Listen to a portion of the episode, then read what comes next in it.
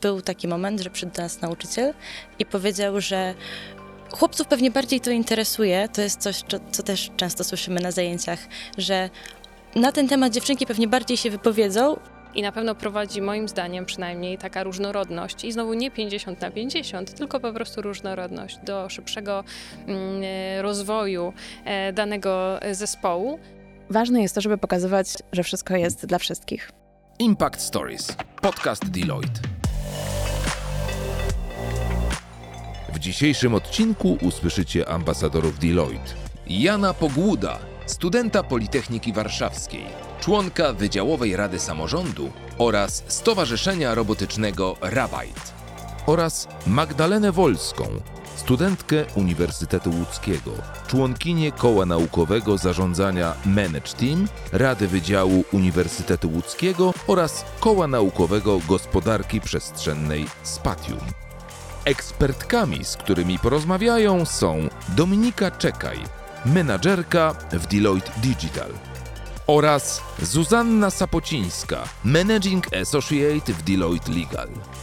Dowiedz się, jak różnorodność wpływa na rozwój organizacji, jak tworzyć bardziej inkluzywne miejsce pracy oraz jaką drogę rozwoju zawodowego przeszły ekspertki biorące udział w tym odcinku. Posłuchaj Impact Stories. Cofnijmy się w czasie do początków technologii. Gdyby różnorodność płci była tak zachowana, jak jest dzisiaj, jak wyglądałby świat? Czy może jest szansa, że rozwinęlibyśmy inne sektory, takie jak psychologia, rodzina, ochrona środowiska, a może jakieś zupełnie inne? Wydaje mi się, że szansa jest zawsze. I ciężko powiedzieć, jak byłoby inaczej, co teraz byłoby bardziej rozwinięte, a co mniej. My, myślę, że pytanie było też skierowane w taką stronę, o, gdyby więcej kobiet brało udział, to może byłby większy nacisk na rodzinę czy psychologię, bo to są domeny, którymi teraz kobiety się zajmują. Natomiast gdyby od początku kobiety były bardziej zaangażowane w sfery, w których teraz jest ich mniej, może to byłyby nasze główne zainteresowania, może poszłybyśmy w zupełnie inną stronę. Na pewno byłaby różnica.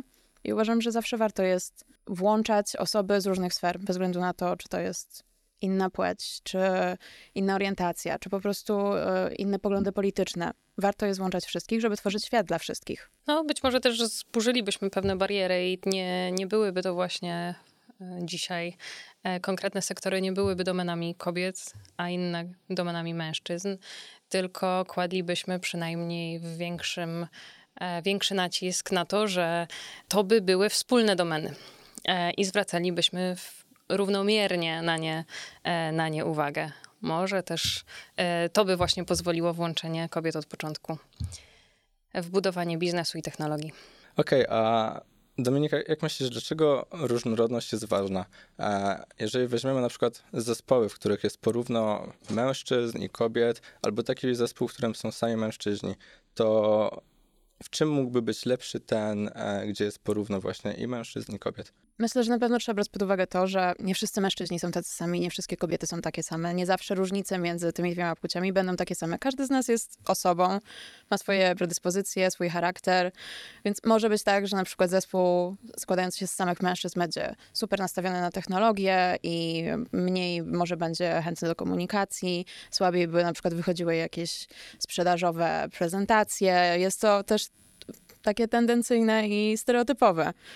Ale uważam, że zespoły, które składają się z różnych osób, które pochodzą, które pochodzą z różnych dziedzin, mają różne doświadczenia wcześniejsze, są w różnym wieku, o różnych płciach, jest super, bo pozwala po prostu na zwiększenie tych e, poglądów, spojrzeń, nawet na projekcie, kiedy pracujemy, jeśli to jest coś stricte technologicznego, nie wiem, budujemy nową aplikację, to jest super duża wartość w tym, że mamy członków zespołu, którzy ma, przynoszą różne doświadczenia, e, są w różnym wieku. Może różny nacisk był kładziony na różne rzeczy, kiedy byli w szkole, albo mm, byli, chodzili na uniwersytety w różnych krajach, tak? I mieli inny sposób patrzenia na problemy i uczą się od siebie nawzajem. I to zupełnie zmienia perspektywę i zmienia pracę zespołu. I uważam, że jest to bardzo duża wartość. Też jeżeli mamy na przykład zespół, w którym są same kobiety i jeden mężczyzna, pewnie będzie się czuł mniej e, pewne siebie wyrażając opinie, będzie bardziej zdominowane to środowisko przez rzeczy, które może jemu się wydawać, że są mniej dla niego. Ale jeżeli mamy to pół na pół, to każdy czuje się bardziej doreprezentowany i bardziej odważnie wyrazi swoją opinię. Czy może będzie czuł, że jest więcej miejsca dla niego, żeby być sobą. Nawet jeżeli to nie jest obiektywnie prawda, jeżeli te dziewięć kobiet z jednym mężczyzną uważają, że absolutnie on, tak samo jak my, ma prawo się wypowiedzieć na każdy temat, to on sam może czuć, że może niekoniecznie. Może to nie, nie wiem, rozmawiają o wychowywaniu dzieci i może to nie jest domena, w której ja się super dobrze czuję, bo nie mam dzieci i jestem mężczyzną i może się nie odezwę. Czy widzicie u siebie teraz e, w waszej branży, że wcześniej na przykład zdominowane przez kobiety sektory albo przez mężczyzn zaczynają się przenikać, sytuacja zaczyna się odwracać albo całkowicie robi się równość? Jako prawniczka w M&A'ach uważam, że e, M&A'e e, są uważane za przynajmniej stereotypowo za domenę mężczyzn. Transakcje jako takie, rzeczywiście, jeżeli, jeżeli w nich uczestniczę, to w większości akurat e, zarówno po, po, po, po stronie klienckiej, jak i, y, znaczy po stronie klientów obu, mm, jak i po stronie doradców, większość zauważam, że mm, przynajmniej byli to mężczyźni. Rzeczywiście dużo się nag, nagłaśniana jest ta sprawa, dużo się, dużo się mówi, dużo się zachęca kobiety, aby nie bały się y, i, i dołączały do zespołów M&A-owych, przynajmniej też, też u nas jest, y, są takie inicjatywy, żeby pokazać, że ten świat nie jest, nie jest zamknięty e, i powinien, powinna w nim panować e, różnorodność. I ja widzę taką tendencję większego przynajmniej zainteresowania, e, większej takiej przebojowości, bo tak naprawdę w niektórych aspektach właśnie, właśnie trochę o to chodzi, żeby tą przebojowość pokazać albo w sobie wymusić, ponieważ stereotypowo, przynajmniej tak ja zauważyłam, wskazuje się, że to właśnie mężczyźni e, w, takich, e, w takiej branży bardziej są pewni siebie, bardziej, no to słowo klucz, e, przebojowi. To ostatnio się to zmienia i naprawdę, naprawdę fajnie widzieć, że młode, młode osoby, studentki są zainteresowane rozwojem w, w, w tej części, w, w tym, w w, tak, w taką karierę pójścia, w taką drogę mm, i to, i to jest bardzo zadowalające. Co sprawia, że kobiety coraz bardziej interesują się tym światem technologii i biznesu? Mm, czy potwierdziłybyście może taką tezę, że kobiety e, mogą znaleźć tam faktycznie obecnie więcej miejsca dla siebie niż na przykład mężczyźni, którzy tworzyli motoryzację, e, a jest mało projektów typu właśnie psychologia, albo obecnie na Politechnice e, jest taki fajny startup ExoSelf. Oni zajmują się modelowaniem ludzkiego snu i świadomego snu. I to są również, myślę, aspekty, które by kobiety mogły e, interesować i jest, myślę, dużo miejsca dla kobiet w takich dziedzinach, sektorach. Mm, I potwierdzicie tezę, że e, kobiety faktycznie miałyby miejsce na rozwój dla, dla siebie, bo może są w tym lepsze. Myślę, że na pewno jest miejsce na rozwój dla kobiet i w biznesie, i w technologii, ale wydaje mi się, że to jest taka zmiana nastawienia po obu stronach. Z jednej strony ta kobieta musi myśleć, jest tam dla mnie miejsce, mogę zaaplikować. Nawet jeśli nie spełniam 100% wymagań na to ogłoszenie, to zaaplikuję, zobaczymy, pójdę, porozmawiamy. A z drugiej strony nastawienie tej osoby, która zatrudnia, która statystycznie częściej będzie mężczyzną, bo nadal jednak więcej jest mężczyzn w tych obszarach. Więc też takie nastawienie, że okej, okay, kobiety przynoszą wartość. Fajnie, jak mam kobietę w zespole i na przykład wnosi dużo takich rzeczy czy innych. Albo nie patrzę na to, czy jest kobietą czy mężczyzną, tylko obiektywnie na to, jakie wnosi kompetencje, jakie ma predyspozycje, jak poszła ta rozmowa, czy widzę, że fajnie będzie rozmawiać z moim zespołem i już widzę klientów, u których mogłaby się fajnie sprawdzić. Tak, zdecydowanie. Ja myślę, i to bazując na moim doświadczeniu, że przede wszystkim y, też chodzi o to, jakim zespołem osób się otaczamy i jakie nastawienie panuje właśnie w, w, w takim zespole. E, obecnie akurat w tej sytuacji e, zupełnie niezależnej tak się złożyło, że w swoim dziale jestem jedyną kobietą. Natomiast powiem szczerze, że nie odczuwam tego, że jestem jedną kobietą. Traktujemy się na równi wszyscy Wszyscy tak samo, wszyscy z ogromnym szacunkiem i myślę, że przede wszystkim właśnie warto stworzyć taki zespół, gdzie też panuje zasada no, takiej otwartości i zaufania, że gdyby taka sytuacja jakakolwiek miała miejsce, która wprowadziłaby u mnie dyskomfort, no to mogę się, mogę się tym w dziale śmiało, y, śmiało podzielić. Także Myślę, że też warto zburzyć takie, takie stereotypy, takie, takie mury i, i absolutnie z dwóch stron to musi działać. Przede wszystkim właśnie też kobiety muszą, e, muszą zdawać sobie sprawę, że właśnie tak, to warto, warto aplikować, warto próbować. E, Nie ma rzeczy niemożliwych, natomiast y, też y, musi być po drugiej stronie właśnie taka otwartość e, i e, no jakaś możliwość stworzenia mm, przestrzeni na zaufanie, na, na bezpieczeństwo, na takie właśnie jesteśmy wszyscy równi. Kobiety w którymś momencie są trochę zatrzymywane, są trochę zniechęcane i musimy znaleźć genezę tego problemu, czyli cofnąć się do samego początku, gdzie pojawia się ten moment, a kiedy dziewczyny tracą zainteresowanie technologią, biznesem, tymi kierunkami stricte technicznymi i czy, czy na to mogą mieć wpływ już rodzice. Myślę, że na pewno. To, do czego jesteśmy zachęcani przez rodziców w domu, jakie widzimy wzorce w domu, na pewno przekłada się na to, co potem wybieramy idąc do szkoły, w, czym się czujemy lepiej, może na jaki kierunek studiów chcemy pójść. Ale wydaje mi się, że to działa w dwie strony, nie tylko tak, że dziewczynki może są zniechęcane do tego, żeby kodować, a chłopcy są zachęcani do tego, żeby majsterkować. Ważne jest to, żeby pokazywać, że wszystko jest dla wszystkich, więc czy to będą rodzice w domu, czy później koledzy na podwórku, ktoś po prostu powie, o, dziewczynki tak nie robią. Czasem są takie rzeczy, które zostają z nami na długo i wydaje mi się, że jako społeczeństwo musimy zacząć zmieniać to nastawienie i oswajać się z myślą, że wszystko jest dla wszystkich. Może wy, jako studenci, czy widzicie jakiś moment, e, jakieś, e, w ogóle jakie są tendencje teraz e, z waszych, z waszych obserwacji i, i czy jest jakiś moment, w którym upatrujecie tych, tych zmian, tych ukierunkowań? Ja mogę dodać przykład z mojego życia, kiedy to nie na studiach, ale jeszcze w gimnazjum zacząłem się w ogóle interesować majsterkowaniem i informatyką. Jako jeden z wielu tematów, jakie mieliśmy z kolegami, to po prostu była technologia i wszystko, co nas otacza. Nawet mógłbym powiedzieć, że w pewnym momencie 80% naszych tematów to była technologia, komputery, zaś e, no i wspólnie zapisaliśmy się na zajęcia dodatkowe i w ten sposób e, w tej grupie osób, bo sam to myślę, że nigdy bym się nie zdecydował e, wybrać takiego kierunku, tylko to mm, pewna grupa i osoby, z którymi można rozmawiać na ten temat, e, koledzy e, tak mnie wrzucili do tego worka e, technologii i aż do dzisiaj w nim siedzę.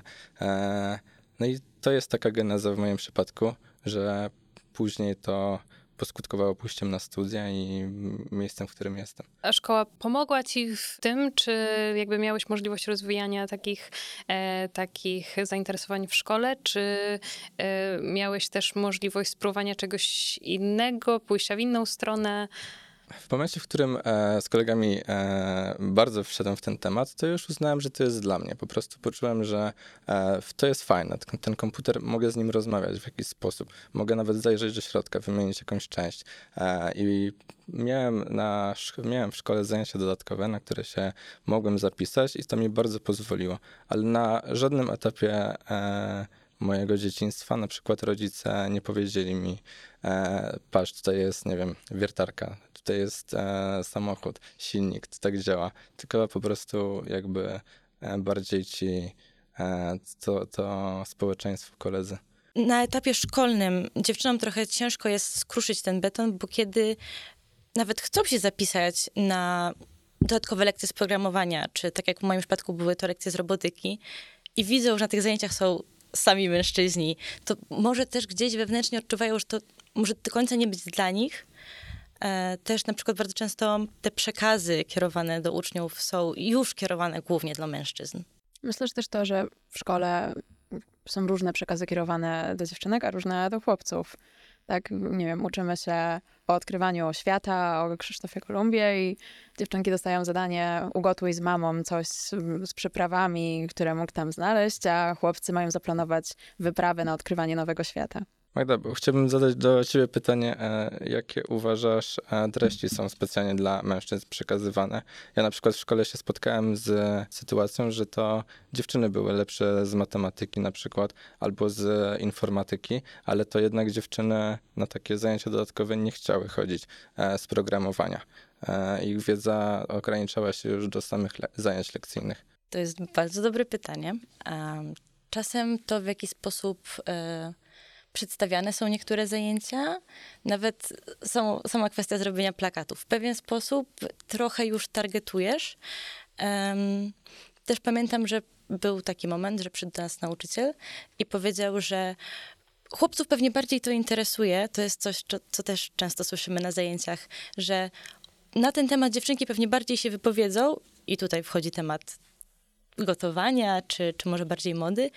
Ewentualnie mm, tutaj pewnie bardziej chłopcy i teraz wchodzi temat, dajmy to, motoryzacji.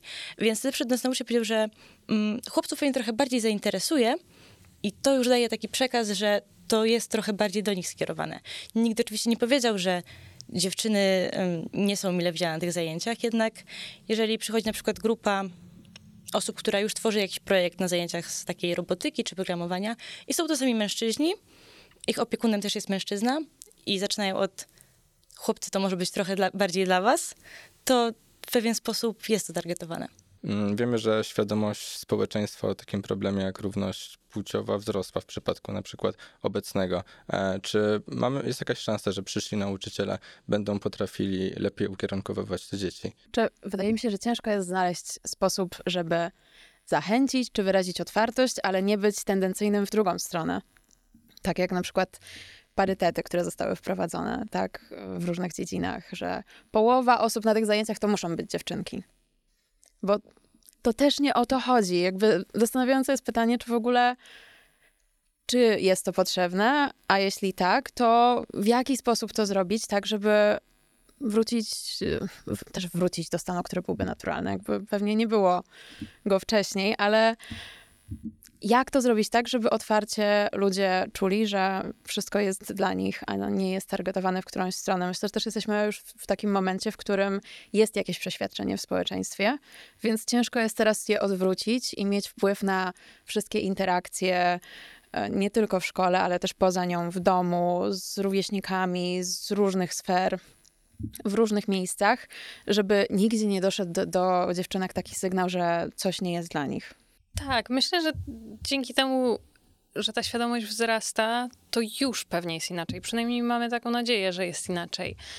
Też nie możemy doprowadzić do tego, że na przykład będziemy chcieli z tego e, przysłowiowo albo i nie rozliczać nauczycieli, bo to też nie jest tak, żeby teraz na siłę zmuszać e, dziewczynki w szkole, żeby na takie zajęcia się zapisywały. Myślę, że zwiększanie i cały czas nagłaśnianie sprawy, zwiększanie świadomości e, i taka po prostu otwartość ze strony nauczycieli, żeby, mm, żeby mieli z tyłu głowy, że to, że mniej czy w ogóle żadna e, dziewczynka się nie zgłasza na te zajęcia, może być ukierunkowane właśnie na, mm, nakierunkowane tym, że nie, nie będzie czuła się komfortowo na tych zajęciach. z- Może jakieś treści właśnie są, tak jak mówisz, targetowane dla chłopców.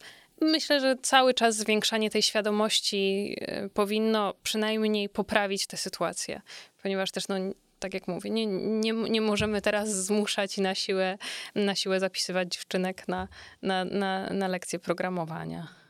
Żeby po prostu była otwartość e, i równość dostępu e, tych zajęć dla każdego. A czy może jednak uważacie, że to e, rodzice powinni dać e, równe pole wyboru dla e, i chłopców, i dziewczynek?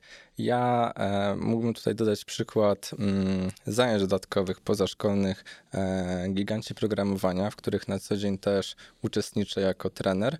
E, no niestety, mimo iż uczę 20 dzieci, to aż 19 dzieci to są chłopcy. Jest tylko jedna dziewczynka, bardzo zdolna dziewczynka, aż mam wrażenie w tej grupie, że e, dużo lepiej sobie radzi z projektem niż chłopcy, e, ale mimo wszystko przychodzę na te zajęcia i czasami brakuje mi większej ilości tych e, dziewczyn, żeby też mogły się wykazać, bo wykazują się często innym podejściem do problemu albo innym sposobem myślenia. Bo dziewczynki wykazują się jednak często innym podejściem do problemu albo innym spojrzeniem na konkretne zadanie.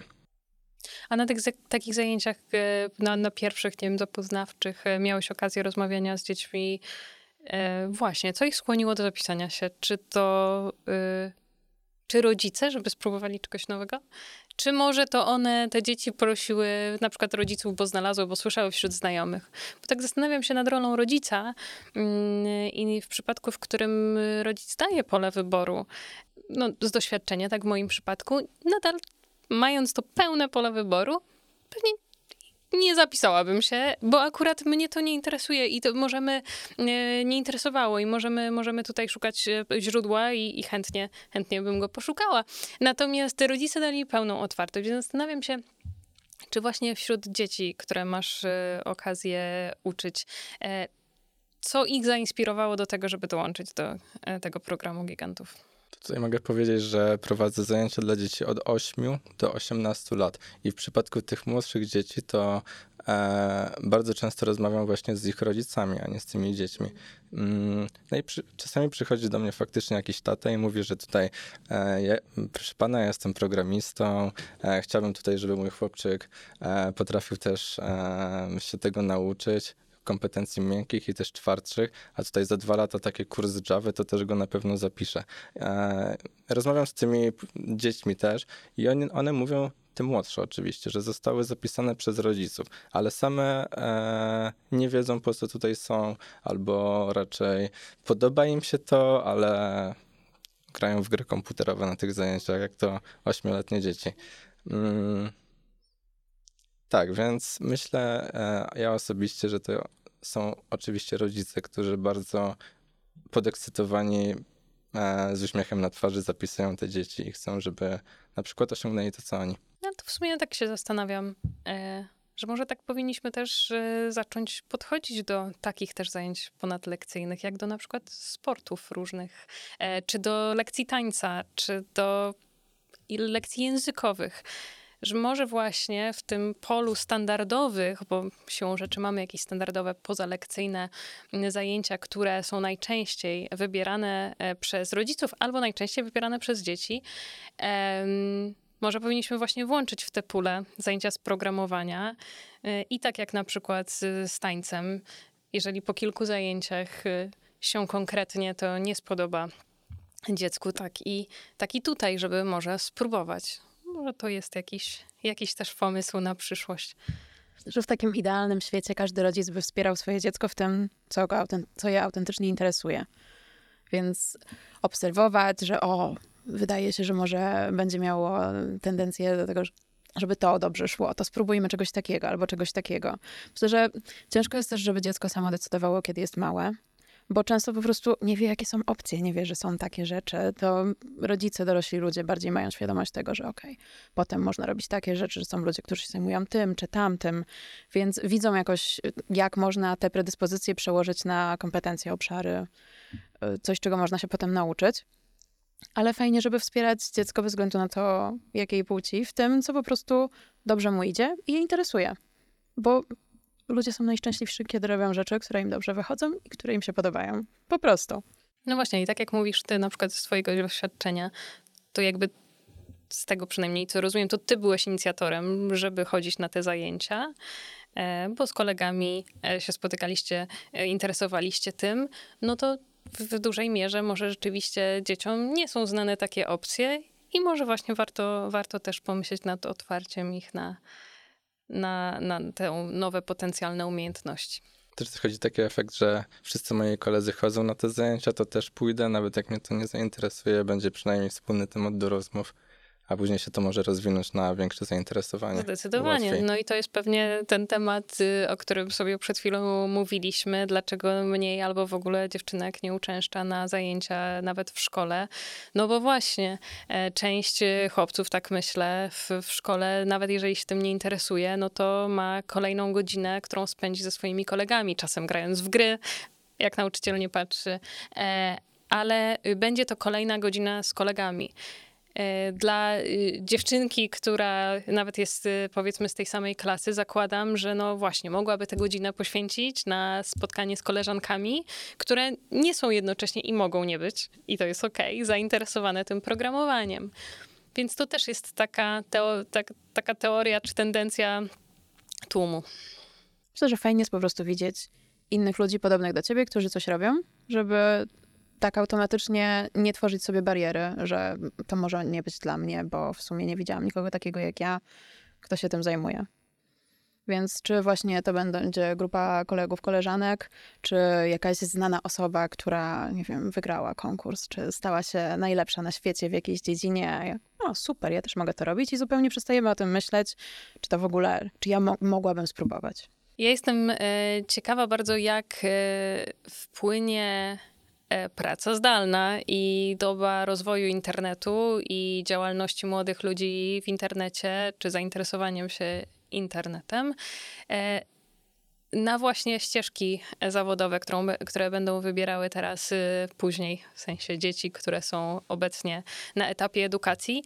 No bo myślę, że też praca zdalna pokazała mm, wiele e, stylów e, pracy poza powiedzmy w, innym, w innych miejscach, nie za biurkiem, tylko łączenia pracy z podróżami, a często łączenie pracy z podróżami jest właśnie możliwe przy pracy, powiedzmy, o charakterze informatycznym czy technologicznym.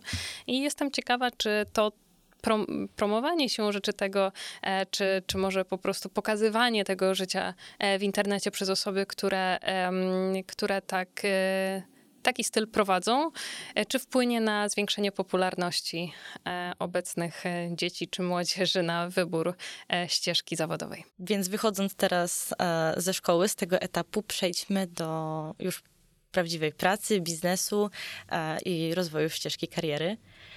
Czy nie sądzicie trochę, że w pewnych miejscach te podziały i takie wymagania co do tego, ile musi być kobiet w danym zespole, ilu mężczyzn, powstają trochę sztucznie e, i że niektóre firmy robią to tylko po to, żeby wypaść dobrze, zrobić ładne zdjęcia na social media.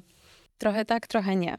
Wydaje mi się, że taką sztuczność e, i brak autentyczności w tym, że okej, okay, robimy to, bo naprawdę w to wierzymy, zawsze będzie widać. W jednej czy drugiej wypowiedzi, czy w nastawieniu ludzi, czy jak już się przyjdzie gdzieś do pracy, to po prostu czuć, jaka jest ta atmosfera i co ludzie naprawdę myślą. Więc wydaje mi się, że to zawsze wyjdzie. Nawet jeśli po pierwszym miesiącu pracy, czy po pierwszym kwartale, to zorientujesz się, czy to jest miejsce dla ciebie, czy nie i jak tam się pracuje. Nie wiem, czy jestem wielką fanką tych parytetów, czy takich właśnie, że musisz mieć, nie wiem, jedną kobietę w zespole, ale z drugiej strony, jeżeli uważamy, że warto jest pielęgnować różnorodność i dbać o to, żeby mieć różne osoby o różnych poglądach w zespole, to jakoś musimy się przełamać i zmienić to nastawienie na początku. Więc wydaje mi się, że z jednej strony mogą być ekstremalne przypadki, w których to jest jedyny sposób, żeby zapoczątkować taką zmianę i żeby jakoś e, zakiełkowała ta idea, że może różnorodność jest ok. A z drugiej strony czasem może być tak, że ktoś powie, ta kobieta tu jest tylko dlatego, że potrzebna była kobieta i tak naprawdę nie wnosi nic wartościowego i też to jest takie podważające jej kompetencje czy, czy jej prawo do bycia tam. Więc mieszane uczucie, natomiast uważam, że ważne jest o tym, żeby mówić o różnorodności i o tym, jakie widzimy w niej benefity, jak na konkretnych przykładach widzieliśmy, co się zmieniło, kiedy było więcej różnorodności w tym czy tamtym środowisku i że po prostu warto to robić. I nieważne, czy to chodzi o to, żeby więcej kobiet pojawiło się w tym polu, czy więcej mężczyzn zainteresowało się tamtym polem, ważne jest to, żeby mieć te różne perspektywy w każdym obszarze, bo po prostu potem tworzymy rzeczy, które stają się częścią naszego życia i powinny być dostosowane do wszystkich i brać pod uwagę różne sytuacje i różne perspektywy. Jeżeli chodzi o tą równość i, i, i różnorodność, ale przede wszystkim skupiając się teraz na równości, to nie tylko mówimy tu o właśnie zatrudnieniu, co absolutnie mogą być skrajne przypadki, kiedy będzie to właśnie sztuczna y, kampania albo podważone zostaną co gorsze kompetencje. Natomiast mówimy przede wszystkim o równości w dostępie do, e, do właśnie rekrutowania, do realnej szansy dostania się do tego zespołu, czy do tej branży, że, że ta równość jest troszeczkę krok wcześniej, czyli równość w dostępie, równość w, w szansach, w możliwościach. I teraz, tak jak wspominałam, w moim przypadku, akurat w tej sytuacji, w której jesteśmy teraz, nie ma tej różnorodności w moim zespole, ale absolutnie jest równość i e, równość dostępu e, i różnorodność. I, i też właśnie, właśnie o tym, o czym przed chwilą mówiliśmy. Jeżeli mamy e, akurat kandydata, który kompetencyjnie jest lepszy, no to takiego po prostu, ta, takiego po prostu zatrudnimy, ale równość w dostępie, równość w szansach jest absolutnie taka sama. Przede, przede wszystkim właśnie, że jak już ta różnorodność e, w dziale e, jest i występuje, co jest bardzo, bardzo pożyteczne i przydatne, myślę, że e, absolutnie otwiera e, na różne punkty widzenia, różne perspektywy i na pewno prowadzi, moim zdaniem przynajmniej, taka różnorodność i znowu nie 50 na 50, tylko po prostu różnorodność do szybszego mm, e, rozwoju e, danego zespołu, e, to em, to żeby właśnie w, te, w, tym, w tym różnorodnym e, zespole zbudować, e, zbudować e, przestrzeń zaufania, szacunku wzajemnego i, i otwartości.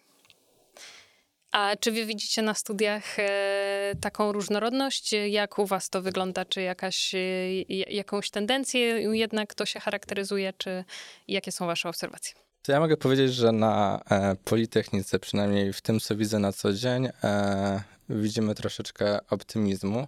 Mm, mógłbym powiedzieć, że coraz więcej dziewczyn widzi się na takich kierunkach, jak na przykład zarządzanie projektami IT, mm, na przykład matematyka, e, na przykład analiza danych i big data.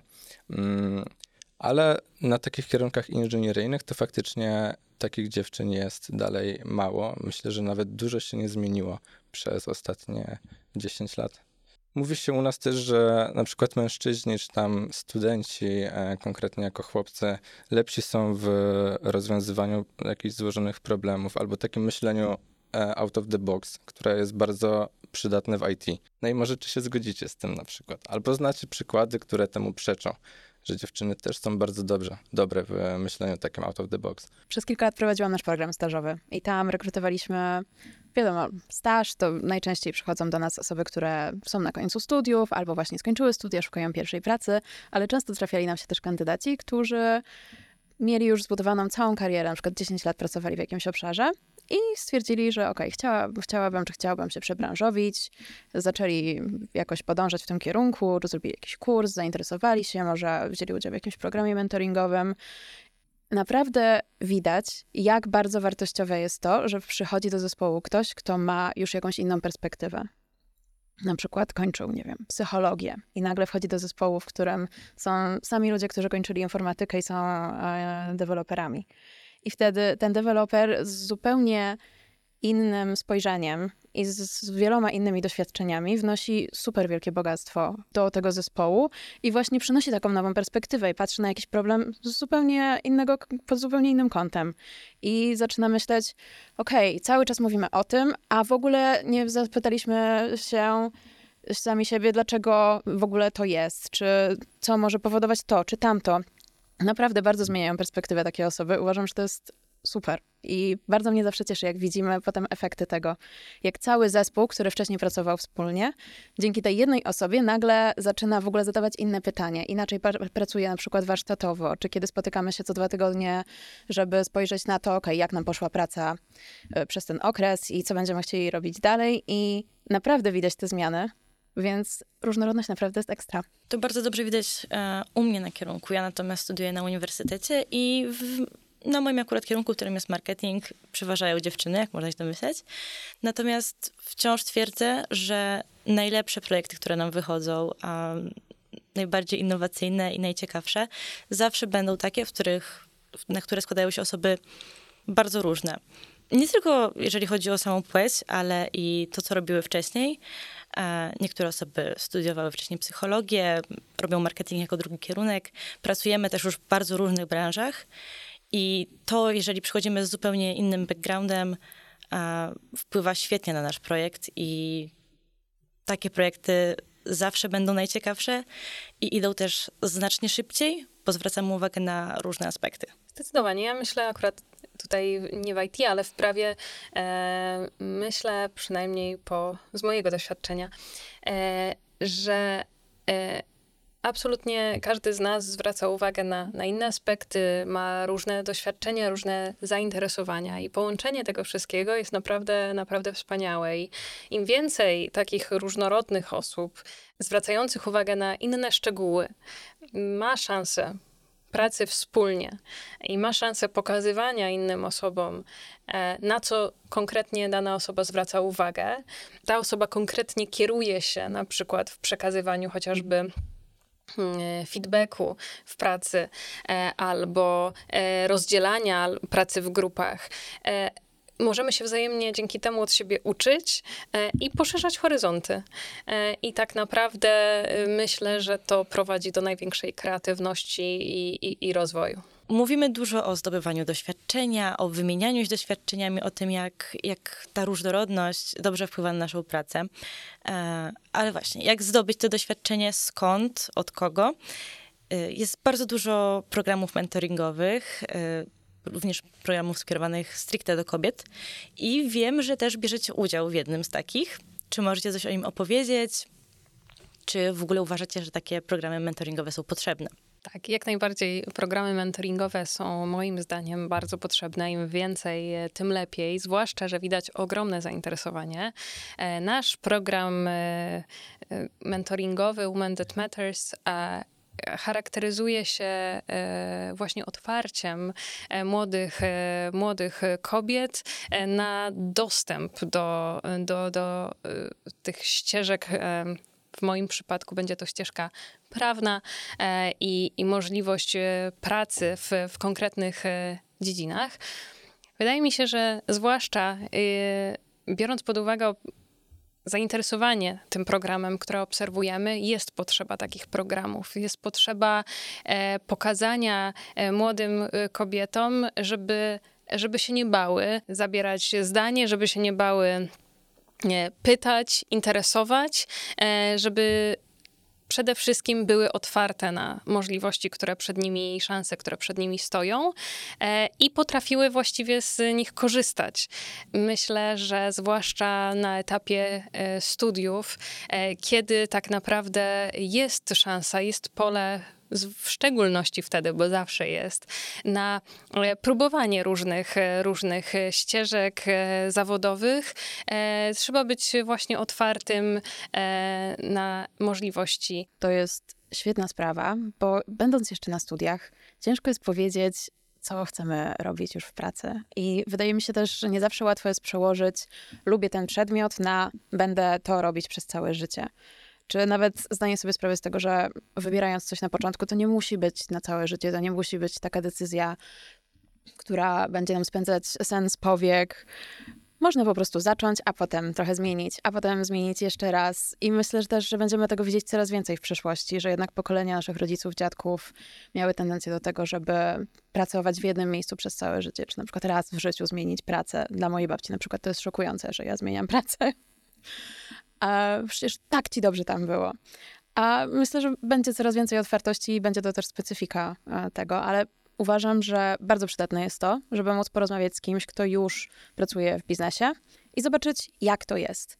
Może na co zwrócić uwagę, podejmując decyzję, do jakiego rodzaju firmy pójść. Czy chcę pracować w dużej korporacji, czy chce pracować w mniejszej firmie, czy chce się skupić na takich rzeczach, czy na takich, jakie kompetencje jest warto rozwijać, co na przykład ta osoba widzi, że jest teraz, e, mm, że jest zainteresowanie na przykład taką umiejętnością, czy że bardziej się zwraca podczas rekrutacji uwagę na takie rzeczy.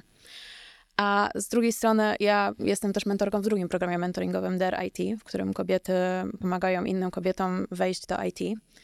I tam wydaje mi się też, że największym zjawiskiem, jakie widzimy, to to, że często nawet jeżeli nasze mentees już poczyniły naprawdę wiele kroków, żeby wejść do IT, zrobiły, nie wiem, dwa certyfikaty, były na jakimś kursie, próbowały y, zdevelopować coś, czy mają portfolio UX, UI, to wciąż czują, że na pewno czegoś im brakuje bo tak trudno jest się przebranżowić, czy wejść, czy jednak to jest duża zmiana i, i, jest to obszar zdominowany przez mężczyzn i cały czas czują, że czegoś im brakuje, mimo tego, że często kiedy patrzymy na aplikację, mówimy, kurczę, po prostu aplikuj.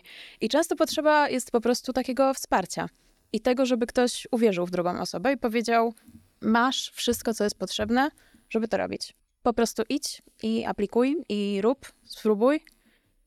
Jesteś wystarczająco dobra.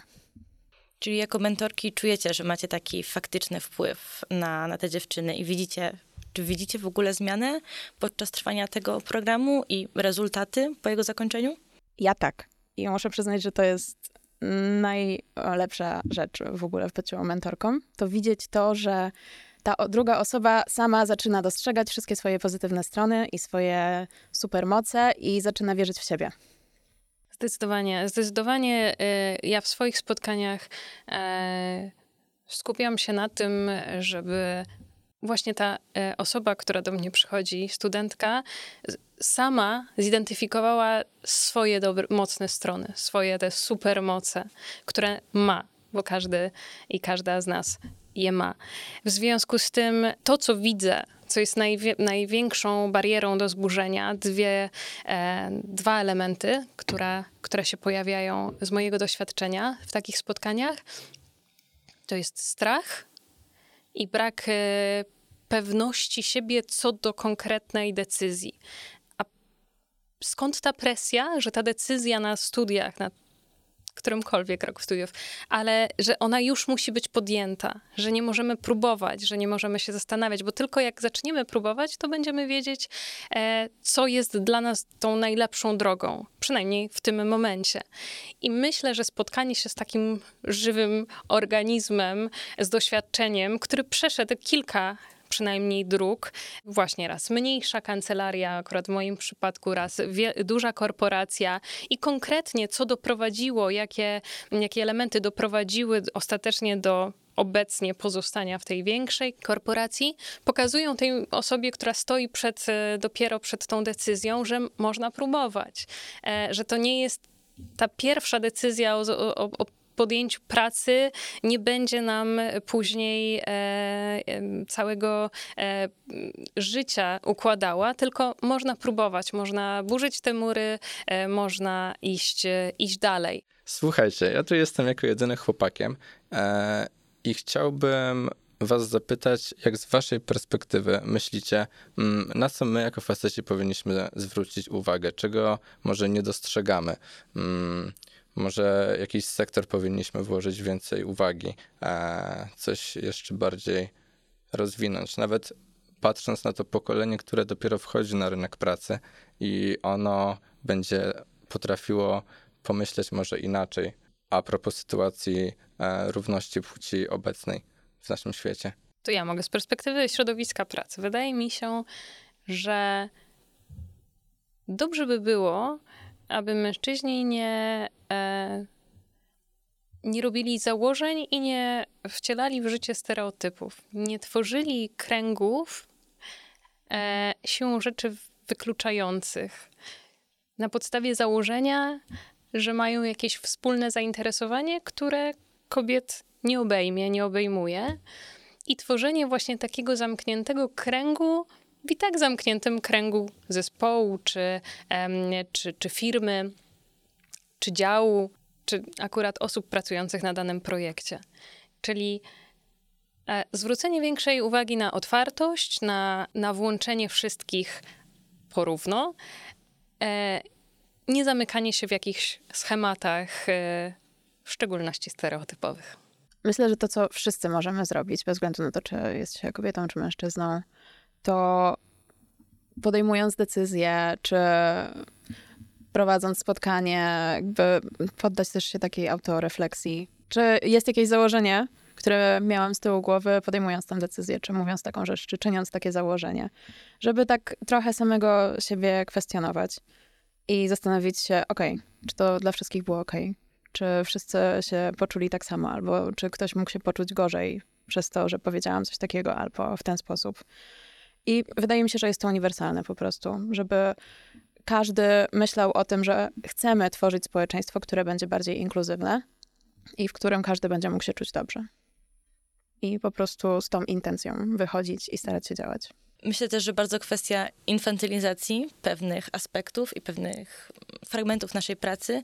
Ja teraz nie z perspektywy studentki, ale już jednak z perspektywy mojej pracy, gdzie zajmuję się marketingiem politycznym, bardzo często widzę, że jest ta tendencja do po pierwsze infantylizowania tego, co robię, do ujmowania temu, mm, zamykania mnie w jakichś specyficznych szufladkach tylko dlatego, że po pierwsze jestem młodsza a, i jestem kobietą, a z drugiej strony widzę, że mamy taką tendencję do zamykania też szufladki wszystkich innych a, i też tworzenia pewnych założeń.